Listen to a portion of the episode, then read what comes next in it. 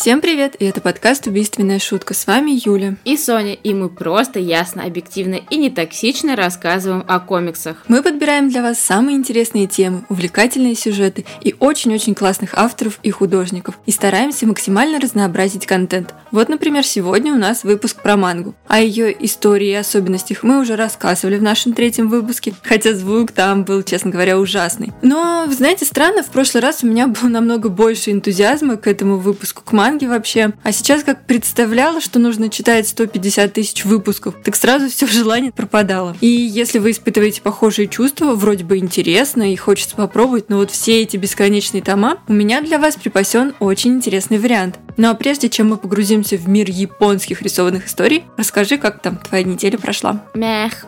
Меня высосали зомби-дементоры, потому что закончилась осень, а следом и мое вдохновение на все. Ну, зато этому выпуску я была очень-очень-очень-очень рада и с удовольствием погрузилась в чудесный мир манги и аниме, который просто великолепно может переносить в совершенно в другое измерение. Из нового, наверное, то, что Азбука анонсировала выход новогоднего сингла Пола Дини и Брюса Тима. Это будет еще и первая сольная история Бэтгерл на русском. Так что, как покажут себя продажи сингла, очень повлияет на появление комиксов об этой героине. А еще вышел седьмой выпуск рана Тома Кинга о Бэтмене в линейке Ребёз. Там, наконец-то, закончилась эпопея вот эта вся со свадьбой Бэтмена и кошки. Мяу. И началось нечто крутое, потому я срочно заказала. Уже жду, когда он появится в продаже, чтобы забрать. Здесь главным злодеем, кстати, выступает мистер Фриз. О, я думала, хоть в выпуске про мангу мы обойдемся без Бэтмена. No, no, no. Хрена с два. Еще, кстати, вышел комикс «Флэш. Год первый». И это отличный шанс поближе познакомиться с Алым Спидстером, потому что там как раз-таки будет рассказываться о его происхождении. Но если вы хотите отдохнуть от мрачности, хоррора, глубоких философских размышлений и монументальности, тогда я прописываю вам мангу «Моя геройская академия» Кохэя Хорикоси. Эта манга стала настолько популярной, что даже если вы не читали и не смотрели аниме, то наверняка слышали. Даже мангака и автор Наруто Масаси Кисимото похвалил Геройскую Академию. В один прекрасный день на свет начали появляться люди со сверхспособностями, иначе говоря, причудами. Юлин нелюбимый озвучка. Да-да, как раз идеальная озвучка манги. Да. Так возникло общество сверхлюдей, где почти у каждого человека была какая-то суперсила. Однако не все ее использовали во имя добра. Кое-кто встал на преступную дорожку. Но, к счастью, появились и те, кто готов посвятить себя борьбе со злом. Со временем эти герои получили официальное одобрение правительства, и с тех пор они стоят на страже порядка. четырнадцатилетний парень Идзуку Мидория. С его фамилией вообще у меня большой вопрос, потому что в манге непонятно, куда ставить ударение, а когда я смотрела аниме, там как-то он Мидория. Ну, в общем, давай... Да, конечно, вот этим странным тоном. Да, в общем, у меня большой вопрос, что тут с ударением? Ну, блин. Ладно, давайте Мидория, я буду его называть. Если вам будет сильно резать слух, то I'm sorry. Его любимый супергерой Всемогущий. Всемогущий – это воплощение идеальности и мощи, и он становится катализатором желания Мидории стать таким же, как он. Ну вот есть одно «но». У Идзуку совсем нет никакой причуды. Ну или суперспособности по-нашему. Потому поступить в Геройскую Академию, стать одним из тех, кто защищает страну от злодеев, он вряд ли сможет. Но тут, и это м-м, нельзя назвать спойлером, потому что эти события происходят буквально в первом томе, тут Деку, это так называют Мидорию, его типа друг детства, который его постоянно задирает. Тут Деку сталкивается со злодеем-слизняком, которого ловит как раз-таки всемогущий в его городе, и происходят события всей его жизни.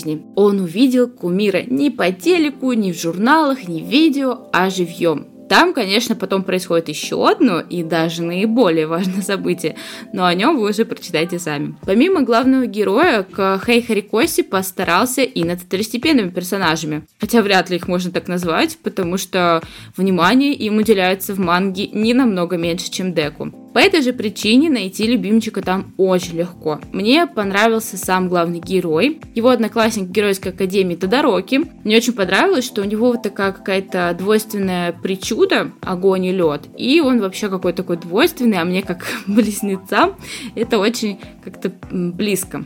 И их классный руководитель Айдзава, или Сотри голова. Он умеет стирать причуды других, э, других героев. Это такой циничный интроверт и вообще, в принципе, идеальное сочетание. Все-таки японские комиксы и анимации имеют какой-то, вот, не знаю, необыкновенный магический шарм, потому что, наверное, даже любую драму можно превратить в яркое увлекательное путешествие с долей юмора и каплей, ну, иногда и не каплей, очаровательной пошлятины. Ну, тут прям вообще без претензий, реально очаровательно выходит. Автор сам признается, что он еще тот пошляк, но, как мне кажется, ему весьма удается держать себя в руках. И таких моментов в манге не так уж много. Конечно, не обошлось без экранизации.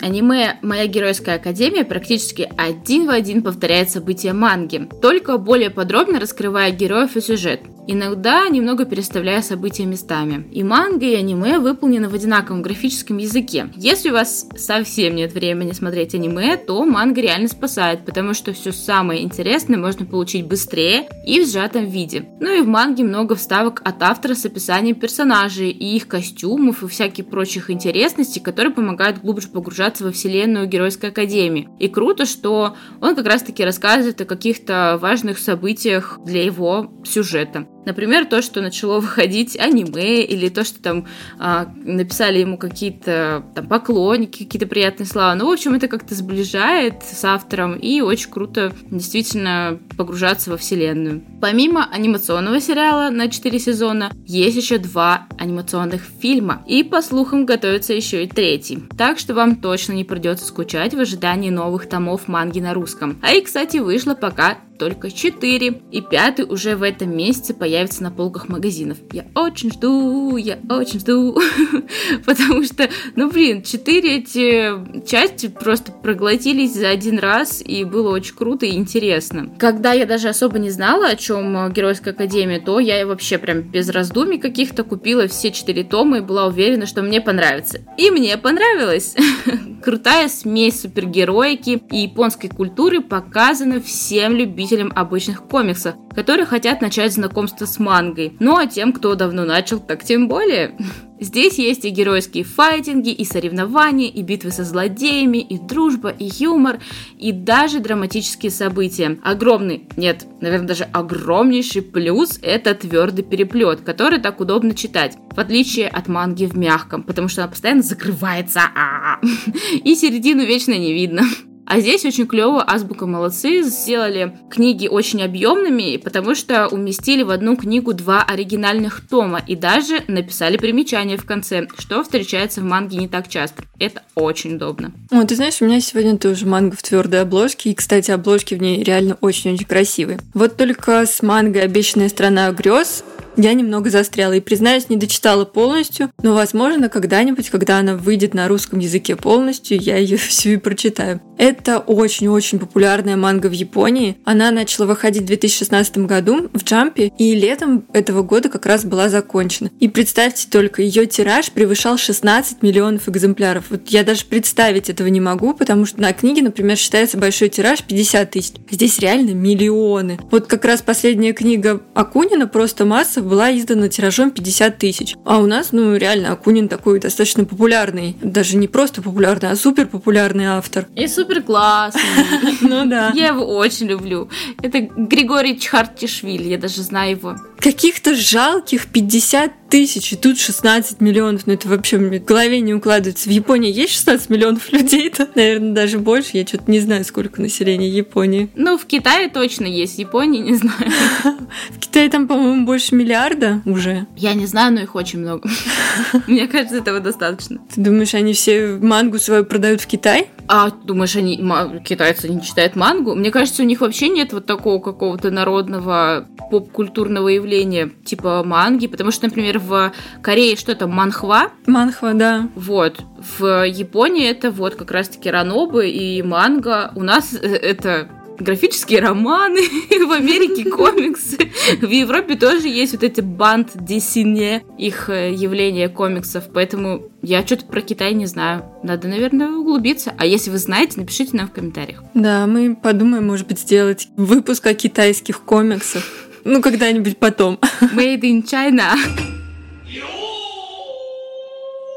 Ну, а на русском вот эту как раз «Обещанную страна грез» или «Обещанный Неверленд» только вот буквально недавно начали переводить. Выходит она, кстати, в издательстве «Идей Истари Комикс». Сейчас как раз можно оформить предзаказ на третий том. Всего на японском вышло двадцать томов, на двадцатом томе это все закончилось, хотя там начались опять какие-то вот как раз ранобу и истории отдельные. Но вот для меня даже двадцать томов это просто too much. Кстати, на русском они выходят в формате амнибусов, то есть в одной книге по два тома, что, мне кажется, чуть поудобнее. Это десять томов мне как-то еще легче воспринять, чем двадцать. Вообще, «Обещанная страна грез» — это сёнэн, то есть манга, рассчитанная на мальчиков от двенадцати до восемнадцати лет. Ее создатели — сценарист Каю Сираи и художник Пасука Демидзу. Простите, пожалуйста, я не знаю, как точно должно быть ударение. Нам надо перестать извиняться за неправильные фамилии.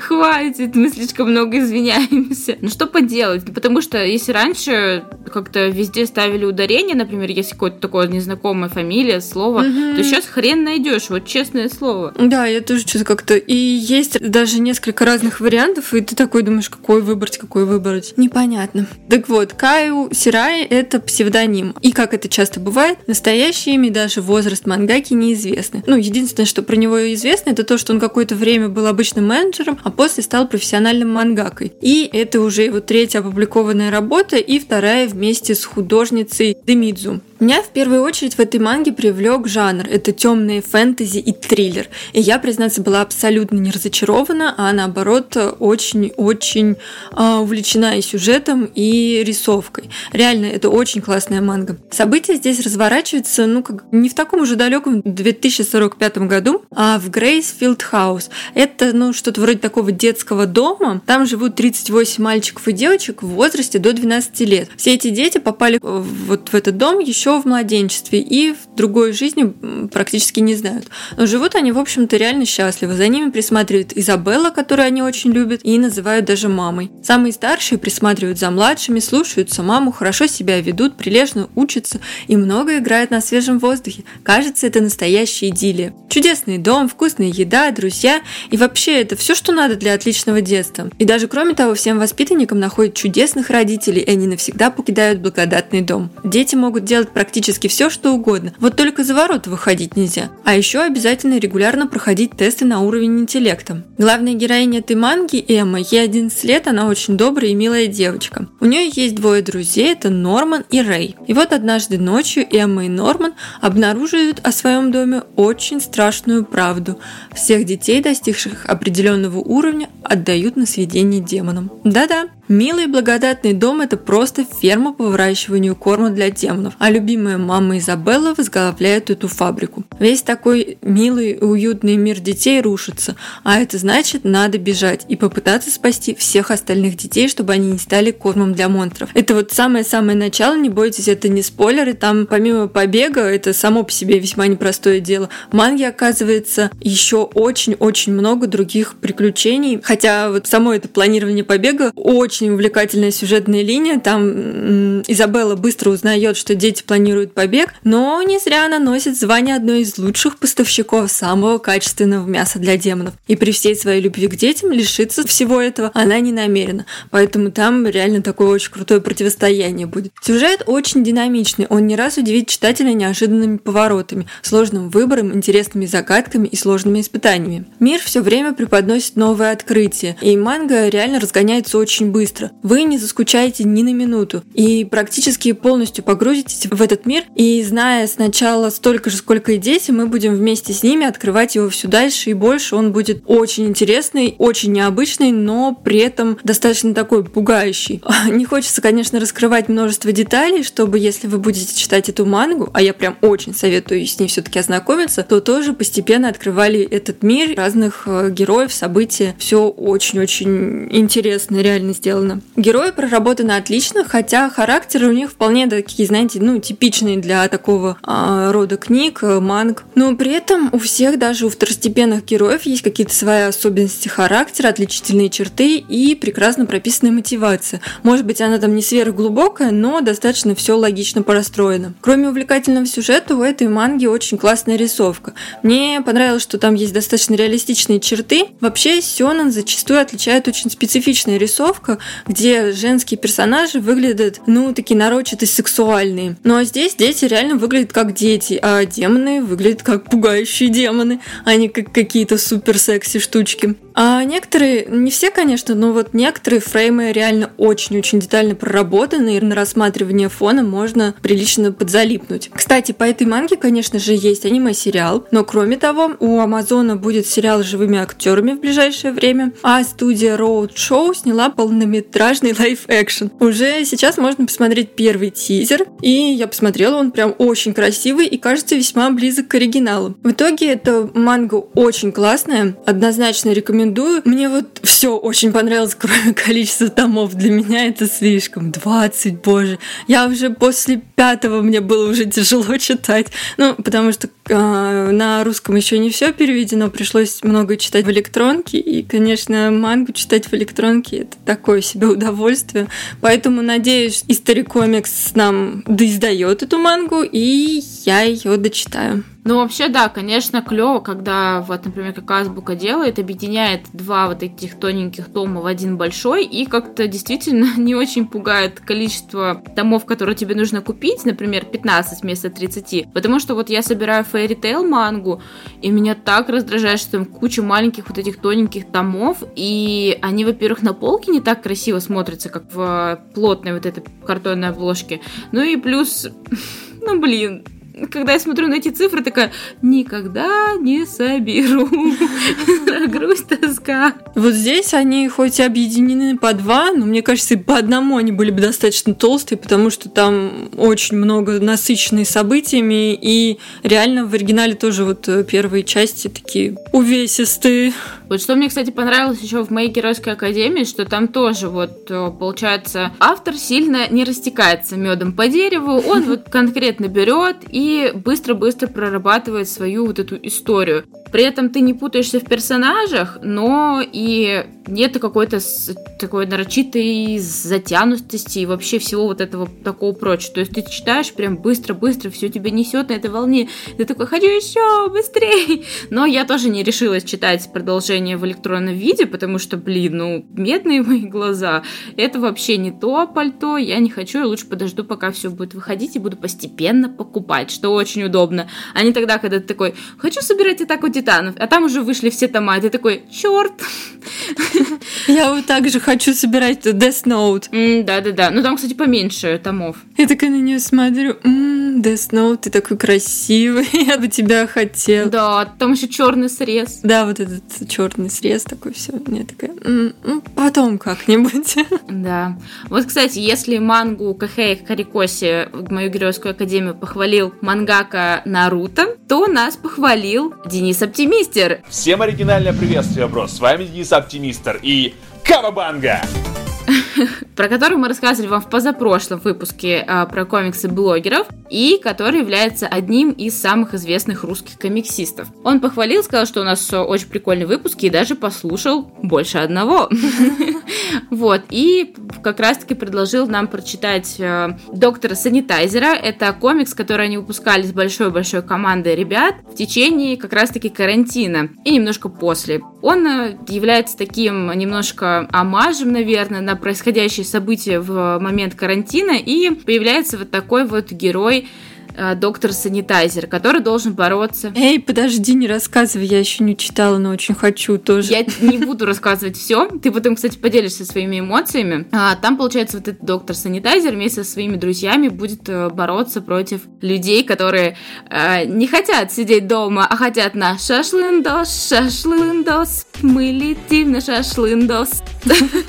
В общем, очень прикольно. И там есть один персонаж, который будет им помогать как-то дядя Боярышник или что-то такое, он на Петра Первого похож.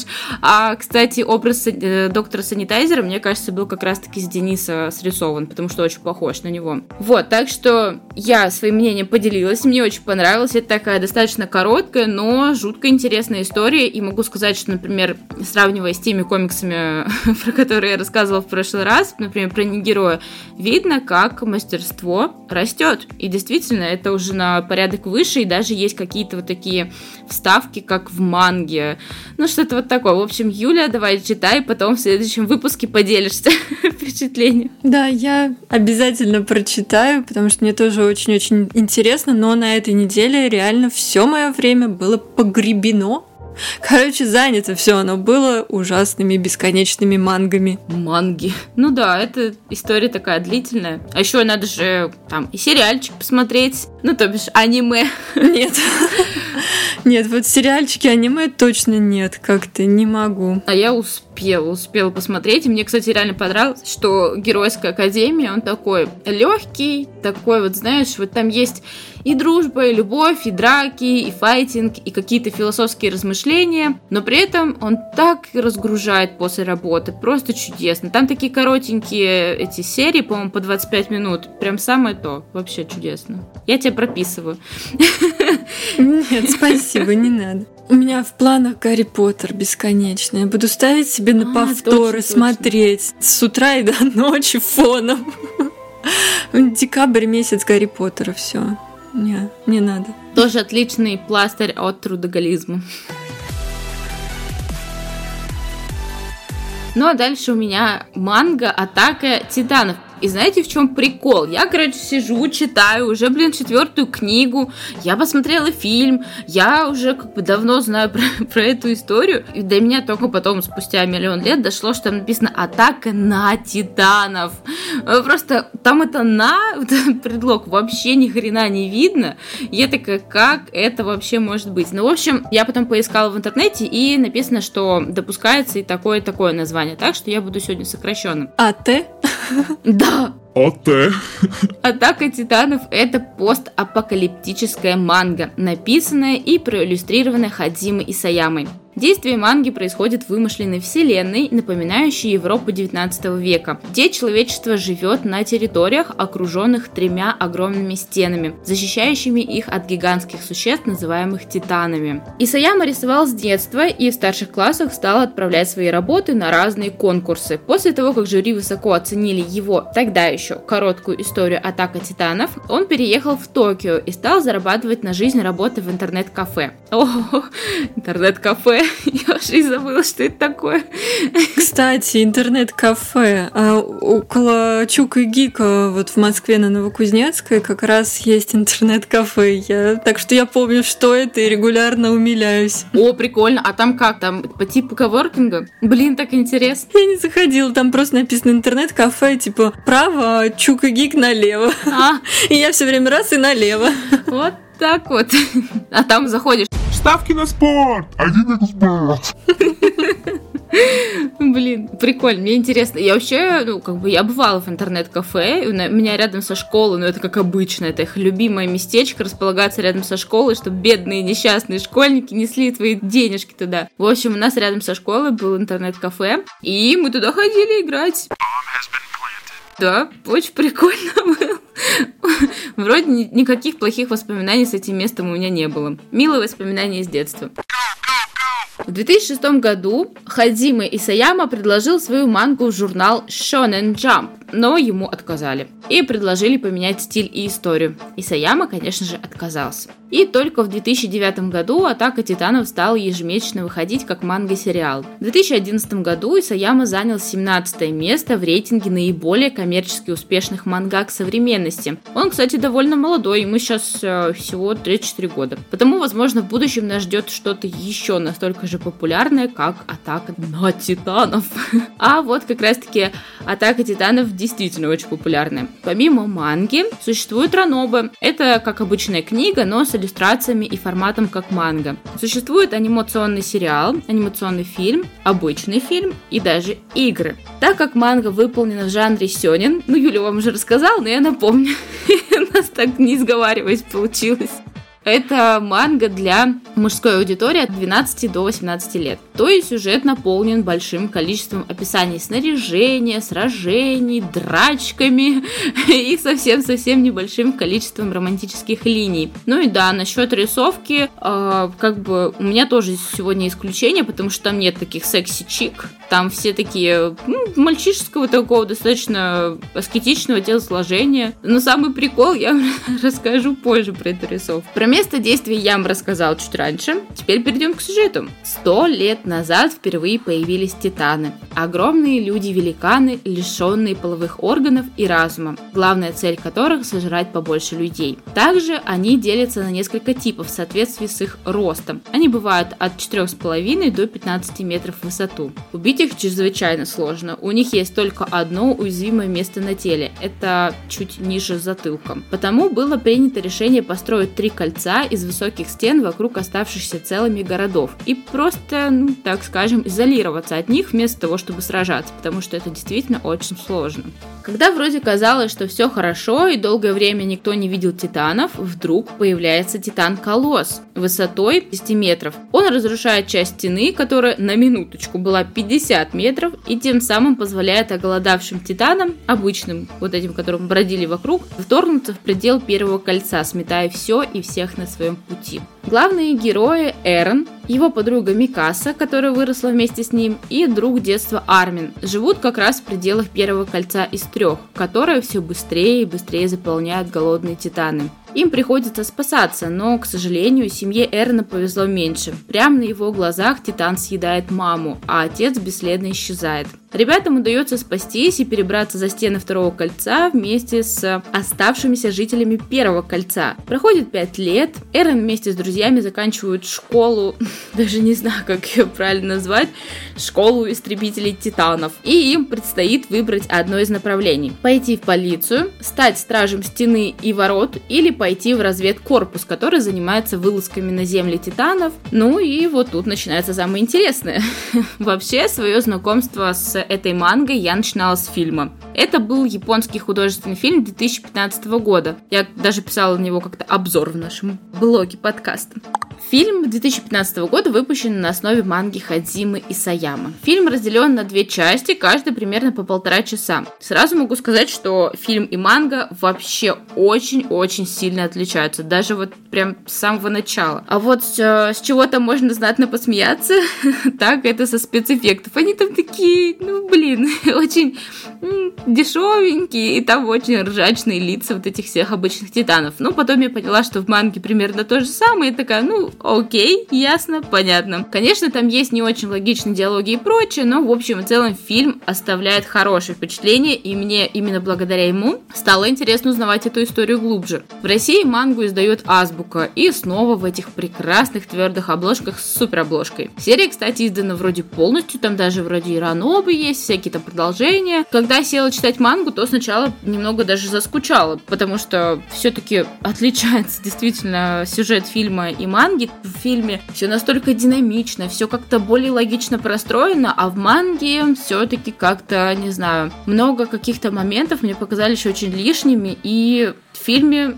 как-то поудачнее все это продумано. Ну и стиль рисунка был очень далек от потрясающей красивой геройской академии. Самый прикол, что там э, людей, как бы главных героев он еще нормально изображает, но периодически видно, что он, ну как бы я понимаю, что это тяжело и быть сценаристом и рисовать, но иногда он такой экономит на заднем плане, там люди такие все покореженные, такие, знаешь, широкий торс, тоненькие ручки, лапшички, и вот то же самое у титанов есть такая же фигня, у них особенно в динамике тела просто жутко комичные. Ну, как бы, и поэтому они не пугают, а больше вот как-то поржать. Ну, а сама история, конечно, не смешная. Там нет уже никакого юмора, любви, там школы, бла-бла-бла. Там вот жестко постапокалиптическая атмосфера, выживание и борьбы. Так что, если вы любите что-то такое посерьезней и без лишних соплей, и при этом вас сюжет захватил, то достаточно могу сказать, что рекомендую, хотя вот Геройская академия все-таки мне понравилась больше. А сколько там тоже? двадцать пять тысяч томов? пятнадцать. О, боже мой. Я, насколько помню, пятнадцать или шестнадцать, но там есть еще два продолжения каких-то в России. И вот если вы, как и я, не любите вот эти все, о, пятнадцать историй, там еще шестнадцать томов и двадцать восемь продолжений, а еще девяносто серий аниме-сериала, какие бы классные они, конечно, не были, то вот следующая манга как раз для нас с вами. Это небольшая, но очень-очень замечательная манга «Бабушка Нонон» от Мидзуки Сигэру. Вообще, сначала мне бы хотелось вам рассказать об этом удивительном мангаке. Его смело можно назвать родоначальником нового жанра «Йокай-манга». Юкай – это вообще общее название для всяких сверхъестественных существ в Японии. Это самые разные демоны, духи, оборотни. Не обязательно злые, могут быть и добрые, но чаще все-таки пугающие. Например, пугающие уставших путников. Знаменитая лиса-оборотень кицунэ тоже как раз юкай. Вообще, самых разных духов в Японии очень много, просто на любой случай жизни, и читать про них очень интересно. Традиция изображать монстров и чудовищ зародилась в японской культуре очень-очень давно. Своего расцвета она достигла, как и многое, в эпоху Эда, это тысяча шестьсот третий — тысяча восемьсот шестьдесят восьмой года, когда усовершенствование техники печати на деревянных досках позволило выпускать книги тиражами в несколько сотен и иногда даже тысяч экземпляров. Но традиция была практически забыта, именно традиция изображать монстров и чудовищ, пока Мидзуки Сигэру не оживил юкаев на страницах своих комиксов. Сам Мидзуки Сигэру родился в тысяча девятьсот двадцать втором году в Осаке, а вырос в маленьком городке Сакаэмината. Маленький провинциальный городок, такой выросший из рыбацкой деревушки, которая как раз и появляется на страницах манги «Бабушка Нонон». Да и вообще это очень-очень автобиографичная история. Мидзуки был вторым из трех сыновей. С детства он очень был любопытный, открытый ко всему новому, увлекался рисованием и историями о разных духах. А вот эти истории ему рассказывала пожилая соседка Фуса Кагаяма. А вот учиться Мидзуки не очень любил, хотя, наверное, правильно сказать, не любил он школу, потому что все эти строгие расписания, все это вообще совсем не его. Он любил поздно вставать, долгие завтраки, неспешные беседы. А еще в школе он был достаточно таким хулиганом и часто принимал участие в разных драках, но при этом пользовался любовью и уважением своих друзей. Ну и, конечно, он очень много рисовал. Как-то раз в интервью ему задали вопрос, кто из художников оказал на него творческое влияние. И со свойственным ему юмором Мидзуки ответил, что никто, потому что он никогда не видел кого-либо, кто бы рисовал лучше, чем он. Ну, такой скромный. И вот э, все чаще в его детских рисунках стали появляться разные демоны. И, конечно, виновницей всего этого была бабушка Фуса. Она была настоящим знатоком разных мифов и легенд. И как раз она послужила прообразом бабушки Нонон. А в те годы людей, которые молились богам и духам, называли Нонон-сан из-за монотонного повторения текстов молитв Нонон, Нонон, Нонон. У Сигэру было очень счастливое детство, и это очень хорошо чувствуется на страницах манги. Вместо средней школы он переехал в Осаку в поисках работы, но на работу он долго не задерживался. Его уволили из типографии, а потом он заболел и вынужден был вернуться домой. А в двадцать один год его призвали в армию. Но вот об этом событии и о дальнейших событиях я вам расскажу в нашем следующем выпуске про мангу, потому что обязательно буду рассказывать вам о манге «Дан, приказ умереть». Это потрясающая история. В тысяча девятьсот пятьдесят седьмом году Мидзуки выпустил свою первую мангу, это «Человек-ракета», и после этого он создал еще множество работ на мистическую и военную тематику. Популярным мангакой он стал только в возрасте сорока пяти лет, и в тысяча девятьсот семьдесят седьмом году он как раз написал «Бабушку Нонон», о которой я сегодня вам вот так долго рассказываю. Вообще у Сигуры была настолько интересная жизнь, что реально хочется о нем рассказать побольше. И, например, в русском издании «Бабушки» есть в конце небольшая биографическая заметка, и она очень-очень любопытная. И читая вот как раз биографию или вот эту биографическую заметку, ты понимаешь, насколько эта манга а, повторяет какие-то события его детства. Она начинается с цветных страниц, что достаточно, ну, необычно для манги. И там мы видим обычную жизнь обычных мальчишек в небольшом городке, где такой правит традиционный устой. Главный герой Гиге не любит учиться, но очень любит рисовать различные истории, особенно про юкаев. Узнаете? Ну да. История ему рассказывает соседская бабушка, которая осталась одна и иногда присматривает за детьми или помогает по хозяйству. Бабушка – это настоящий знаток местного фольклора, который буквально оживает на страницах манги. Поначалу это очень детская и беззаботная история, но потом она становится очень глубокой и местами даже трагичной. Это настоящая взрослая история. Она о дружбе, первой любви, взрослее, мышлении, она поднимает очень важные вопросы. Реально, вот это потрясающе просто манга. А в нее погружаешься с какой-то такой теплотой и уютом, но при этом она очень какая-то серьезная, без всяких... Простите меня, конечно, но я не очень часто люблю вот все эти манги, где куча файтингов, вот эти супергерои. Но иногда хочется почитать что-то такое вот серьезное, что ли. А в этой манге сплетаются реальный мир и мир фантастических существ. И вроде бы демоны пугающим, но по-настоящему страшным оказывается мир настоящий. Каждая глава — это небольшая история, в которой появляются самые разные йокаи. Но при этом и обычная жизнь героев очень интересна. А еще здесь реально великолепная рисовка. Все фоны выглядят очень-очень реалистично, очень детально, интересно. Мы буквально видим, какая интересная вот эта рыбацкая деревушка, очень много деталей из интерьеров, пейзажи превосходно просто прописаны. А вот герои немного более карикатурны. У них очень живая, яркая мимика. Местами она выглядит очень забавной. И они, знаете, совершенно не такие кавайные, но при этом очень милые. И я реально просто влюбилась в эту историю и очень хочу ознакомиться с другими историями Сигэру. И в ближайших планах у меня как раз Босоногий Ген. Это, кстати, первая манга, которая стала законодателем современной манги. То есть это не первая вообще, но та, которая больше всего походит на современную мангу, которую мы знаем. То есть расположение кадров и прочее. И как раз-таки я реши... увидела, что она на русском тоже появилась в наличии в магазинах. Mm-hmm. Так что ловите, ловите. Да, да, я тоже... заметила, что наконец-то. Поэтому вот на следующий, на следующий выпуск манги у меня уже заготовлены как минимум две истории Сигэру. Ты основательно подготовилась.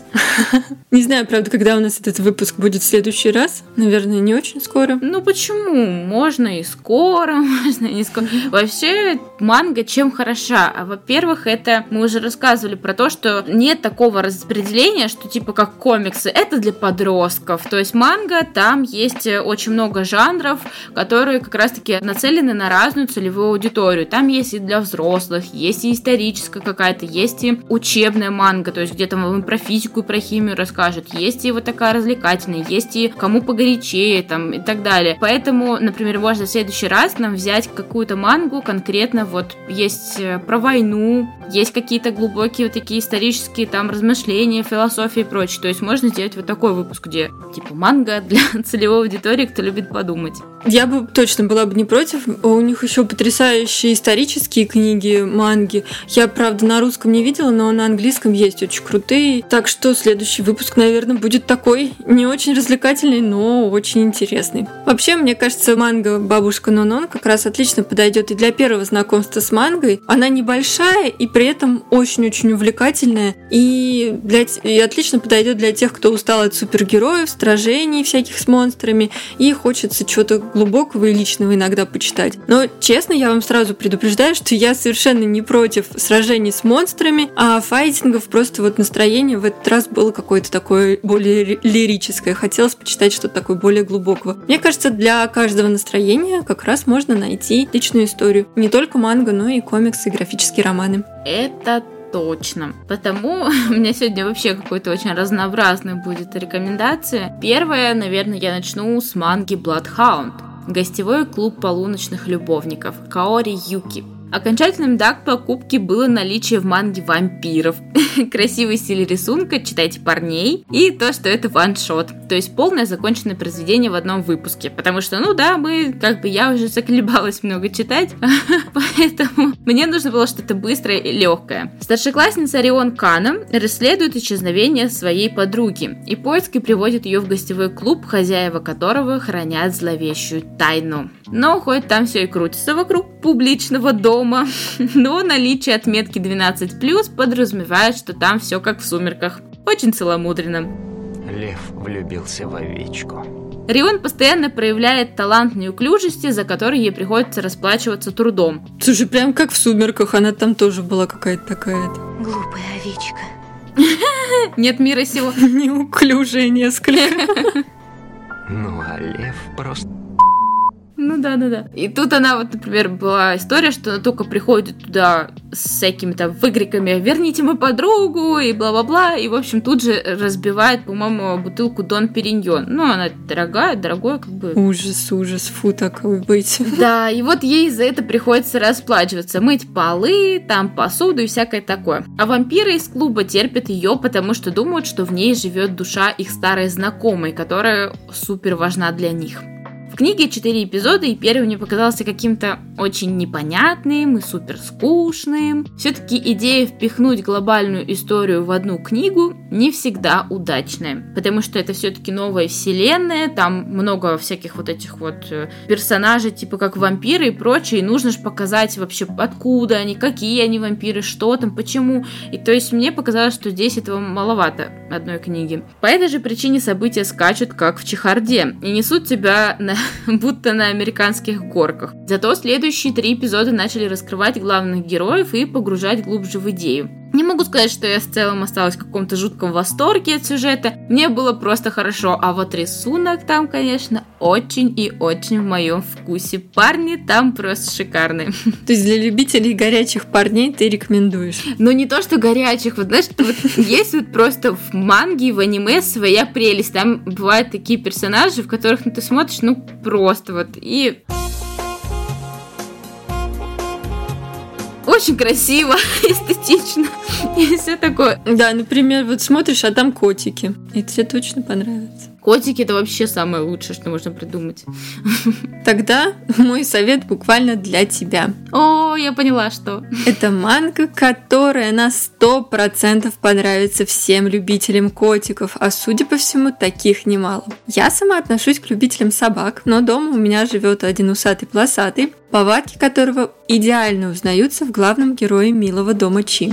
Это история о том, как маленький котенок потерял свою маму, но потом он нашел любящих хозяев, и все было бы замечательно, но его хозяева снимают квартиру в доме, где строжайше запрещено держать животных. Ну и, конечно, с этим будет связано много смешных ситуаций. А еще много смешных ситуаций будет связаны, в принципе, с повадками котенка, с его жизнью. Вообще, это очень-очень милая и забавная история, Чи прописана максимально достоверно. Вот все привычки котиков узнаются просто вот сразу же и будут близки всем хозяевам хвостатых. Вообще, Канами Каната, автор этой манги, она сама очень-очень увлеченная кошатница, поэтому подошла к делу сознанием. И вообще, мне кажется, эту мангу можно смело рекомендовать как взрослым, так и маленьким любителям котиков. Манга цветная, нарисована максимально умилительно, а издается она на русском азбукой. В оригинале двенадцать томов, но они все такие очень-очень тоненькие. Хотя, честно, ну как можно про кота на двенадцать томов расписать. Но это вообще моя общая претензия, как вы поняли, ко всей,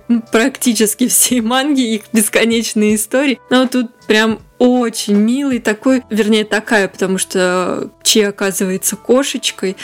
Очень милая история просто. Вот читай и умиляйся. Ты не понимаешь, почему на двенадцать томов? Потому что ты собачница, а кошатники такие, нам мало, мы хотим сто двенадцать томов. Ну, видимо, да. Я, да, я видела эту мангу, она прям реально супер милая, я уже давно посматриваю ее к покупке, но постоянно меня сбивают э, всякие там более нужные, скажем так, комиксы и книги. Да, это согласна, это не та манга, которую ты прям думаешь, это must-read, но она настолько милая и приятная, угу. что ее реально очень также приятно читать угу. и иметь дома. Кстати, вот детям, мне кажется, не все манги зайдут, потому что вот это как раз цветная, а детям будет интересно рассматривать цветных раскрашенных котиков. Ну да, и там такая достаточно стиль рисунка, очень простой, не отягощенный вот этими задними планами, вот этим всем. Что я люблю. Вот этим всем, что я люблю. Как раз. Это та манга, которую мы бы нарисовали. Да, точно, про кот. Нет, давай про пёсиков нарисуем. Тебе нравятся пёсики? Пёсики? Да. Чё, пёсики? Пёсики? Нравятся пёсики? А, собаки. Да, пёсики мне нравятся. Мне кажется, есть про пёсиков уже всякие разные. Да, точно есть, конечно, есть. Есть обо всем. Да, Гарри Поттере нет. Зато про Шерлока есть, там с Камбербэтчем. С Бенедиктом. Манга про Гарри Поттера есть. Она неофициальная, но ее нарисовали практически все тома. А вот комиксов про Гарри Поттера нет. Я грущу. Зато есть манга про сверхъестественное, и я не грущу. Хотя, а, и аниме есть. Ну, кстати, такое прям не очень. Я такая посмотрела серии четыре, лол. Лучше сериал посмотрела. Но если вы любите уютную атмосферу повседневной Японии, тогда следующая рекомендация точно для вас. Пока я готовилась к нашему первому выпуску подкаста про японские комиксы, про который уже Юля сказала, лучше который не слушала, то решила обновить полку с мангой и почитать актуальные новинки. И в ожидании, тогда еще в ожидании моей геройской академии, я взяла историю «У меня мало друзей» от издательства икс эль Media. Полагаясь на небольшое описание, и опять не прогадала. Мне прям повезло в этот раз. Хасегава Кодака возвращается спустя десять лет в родной город и понимает, что ему трудно влиться в коллектив, так как это уже старшие классы и почти все имеют свой круг общения. Однажды он слышит, как его обычно очень угрюмая одноклассница Микадзуки Юдзора с кем-то оживленно болтает и смеется. Он заходит в класс и понимает, что она говорила с воображаемой подругой. Но вообще ничего не удивительно. Все нормально. Это норм. Я так живу. По жизни. Это норма. Эти двое понимают, что с друзьями у них все весьма печально, и становятся основателями и первыми членами клуба соседей, который создан ими для того, чтобы найти себе друзей. Постепенно в клубе появляются два новичка. Суперпопулярная красотка Сена и очень похожая на милую девочку-младшеклассника Юкимура. Вся эта немного странная компания при каждой встрече пытается найти себе занятия для сближения. То они играют на столке, то в онлайн-игры, делают какие-то сценические постановки и прочее. Им надо было подкаст начать записывать. Как найти друзей, кого-то и не поубивать друг друга. Или как разговаривать сам с собой и при этом не спалиться. Точно. Мне нужен такой подкаст. Не, я могу быть ведущей такого подкаста. Это не норма, это какая-то страшная, жуткая, ужасная болезнь. У автора получилась очень уютная, забавная и милая история, которая просто волшебным образом переносит в школьные годы со всеми этими переживаниями по поводу друзей, отношений с родителями, учебы, увлечений и прочей-прочей всякой вот этой подростковой штуки. И хотела сказать ерунды, но это не ерунда, ребят. Это не ерунда. Это ерунда, знаете, с высока двадцати пяти лет. А когда ты живешь в этом, и когда тебе пятнадцать или четырнадцать, для тебя это просто самое важное в мире вещь. С помощью этой манги можно ненадолго перенестись в повседневный мир Японии и будто самому там какое-то время пожить. И на мой взгляд особенно круто, что в некоторых выпусках авторы даже добавили традиционные рецепты блюд. Я себе обязательно устрою как-нибудь день японской кухни, и это будет нейроллы. Зафоткала рецептики? Конечно, ну у меня же манга стоит, я могу сюда подойти, знаешь, как поваренную книгу. Так, мало друзей, посмотрим. Не, ну прикольно, прикольно. Причем рецепты такие, ну нормальные, в принципе, можно найти в магазинах ингредиенты. И да, манга шестнадцать плюс, так что там есть чуть-чуть эротических намеков. Но вообще очень-очень прикольно. Окей, но если есть ли блюдо, надо будет посмотреть. Но вообще, если вам хочется, опять же, чего-то жутко милого, японского, но не хочется погружаться в рисованные истории, то я рекомендую вам обратить внимание на книги «Ведьмина служба доставки». Даже тут, на мой взгляд, правда, слишком много томов, но не суть, можно почитать только первых. История реально очень милая, добрая, очень волшебная. Пару томов я с удовольствием как раз прочитала. Возможно, вы уже видели чудесный мультик о Кики и ее черном котике Джиджи или Дзидзи, там в зависимости от перевода по-разному. Вообще Кики юная ведьмочка, ей только вот буквально исполнилось тринадцать лет, и по правилам она должна покинуть свой дом и начать самостоятельную жизнь в новом городе, где еще нет ведьм. Как-то жестко, тринадцать лет. Да, да. И самое удивительное, что она должна сама э, зарабатывать, получается, себе на жизнь, и именно с помощью магии. А в тринадцать лет как бы ты не особо чего много умеешь. Это точно. Она выбирает себе очень-очень милый город приморский, и там начинает подрабатывать доставка каких-то корреспонденций, вещей, тортов, вот э, такой, знаете, достависта, только в Японии и на метле. Delivery Witch Club. Ну, практически. И она живет там одна, и у нее нет никого, кроме вот этого милого черного котика, но постепенно она заводит новых друзей, потому что это замечательная реальная история о дружбе, взрослении, поиске своего пути. И это, знаете, такая, ну, в принципе, это детская книга, которую при этом будет одинаково интересно читать как детям, так и взрослым, потому что она очень-очень атмосферная, очень милая и добрая. Прям для, мне кажется, зимы тоже отличный вариант, потому что в декабре у меня какое-то наваждение, мне надо читать все очень милое, доброе и обязательно волшебное. Ну, потому что нам нужно лекарство две тысячи двадцатого. Напиться и забыться. Не, в натуре класс. Четко. Ну, а так вместо алкоголя мы прикладываем к нашей раненой душе милые книжечки. Надеюсь, вас также радуют наши выпуски, поэтому слушайте нас каждую среду в своих любимых приложениях, пишите нам в Инстаграм, мы всегда рады пообщаться, а также мы есть в ВКонтакте, Ютубе, Телеграм и Твиттере. Да-да, и найти нас очень легко. Набирайте в поисковике подкаст «Убийственная шутка», и вот мы уже делимся просмотренными фильмами, биографиями авторов и художников, закулисьем нашего подкаста и анонсами новых выпусков. До встречи в следующем выпуске. Всем пока!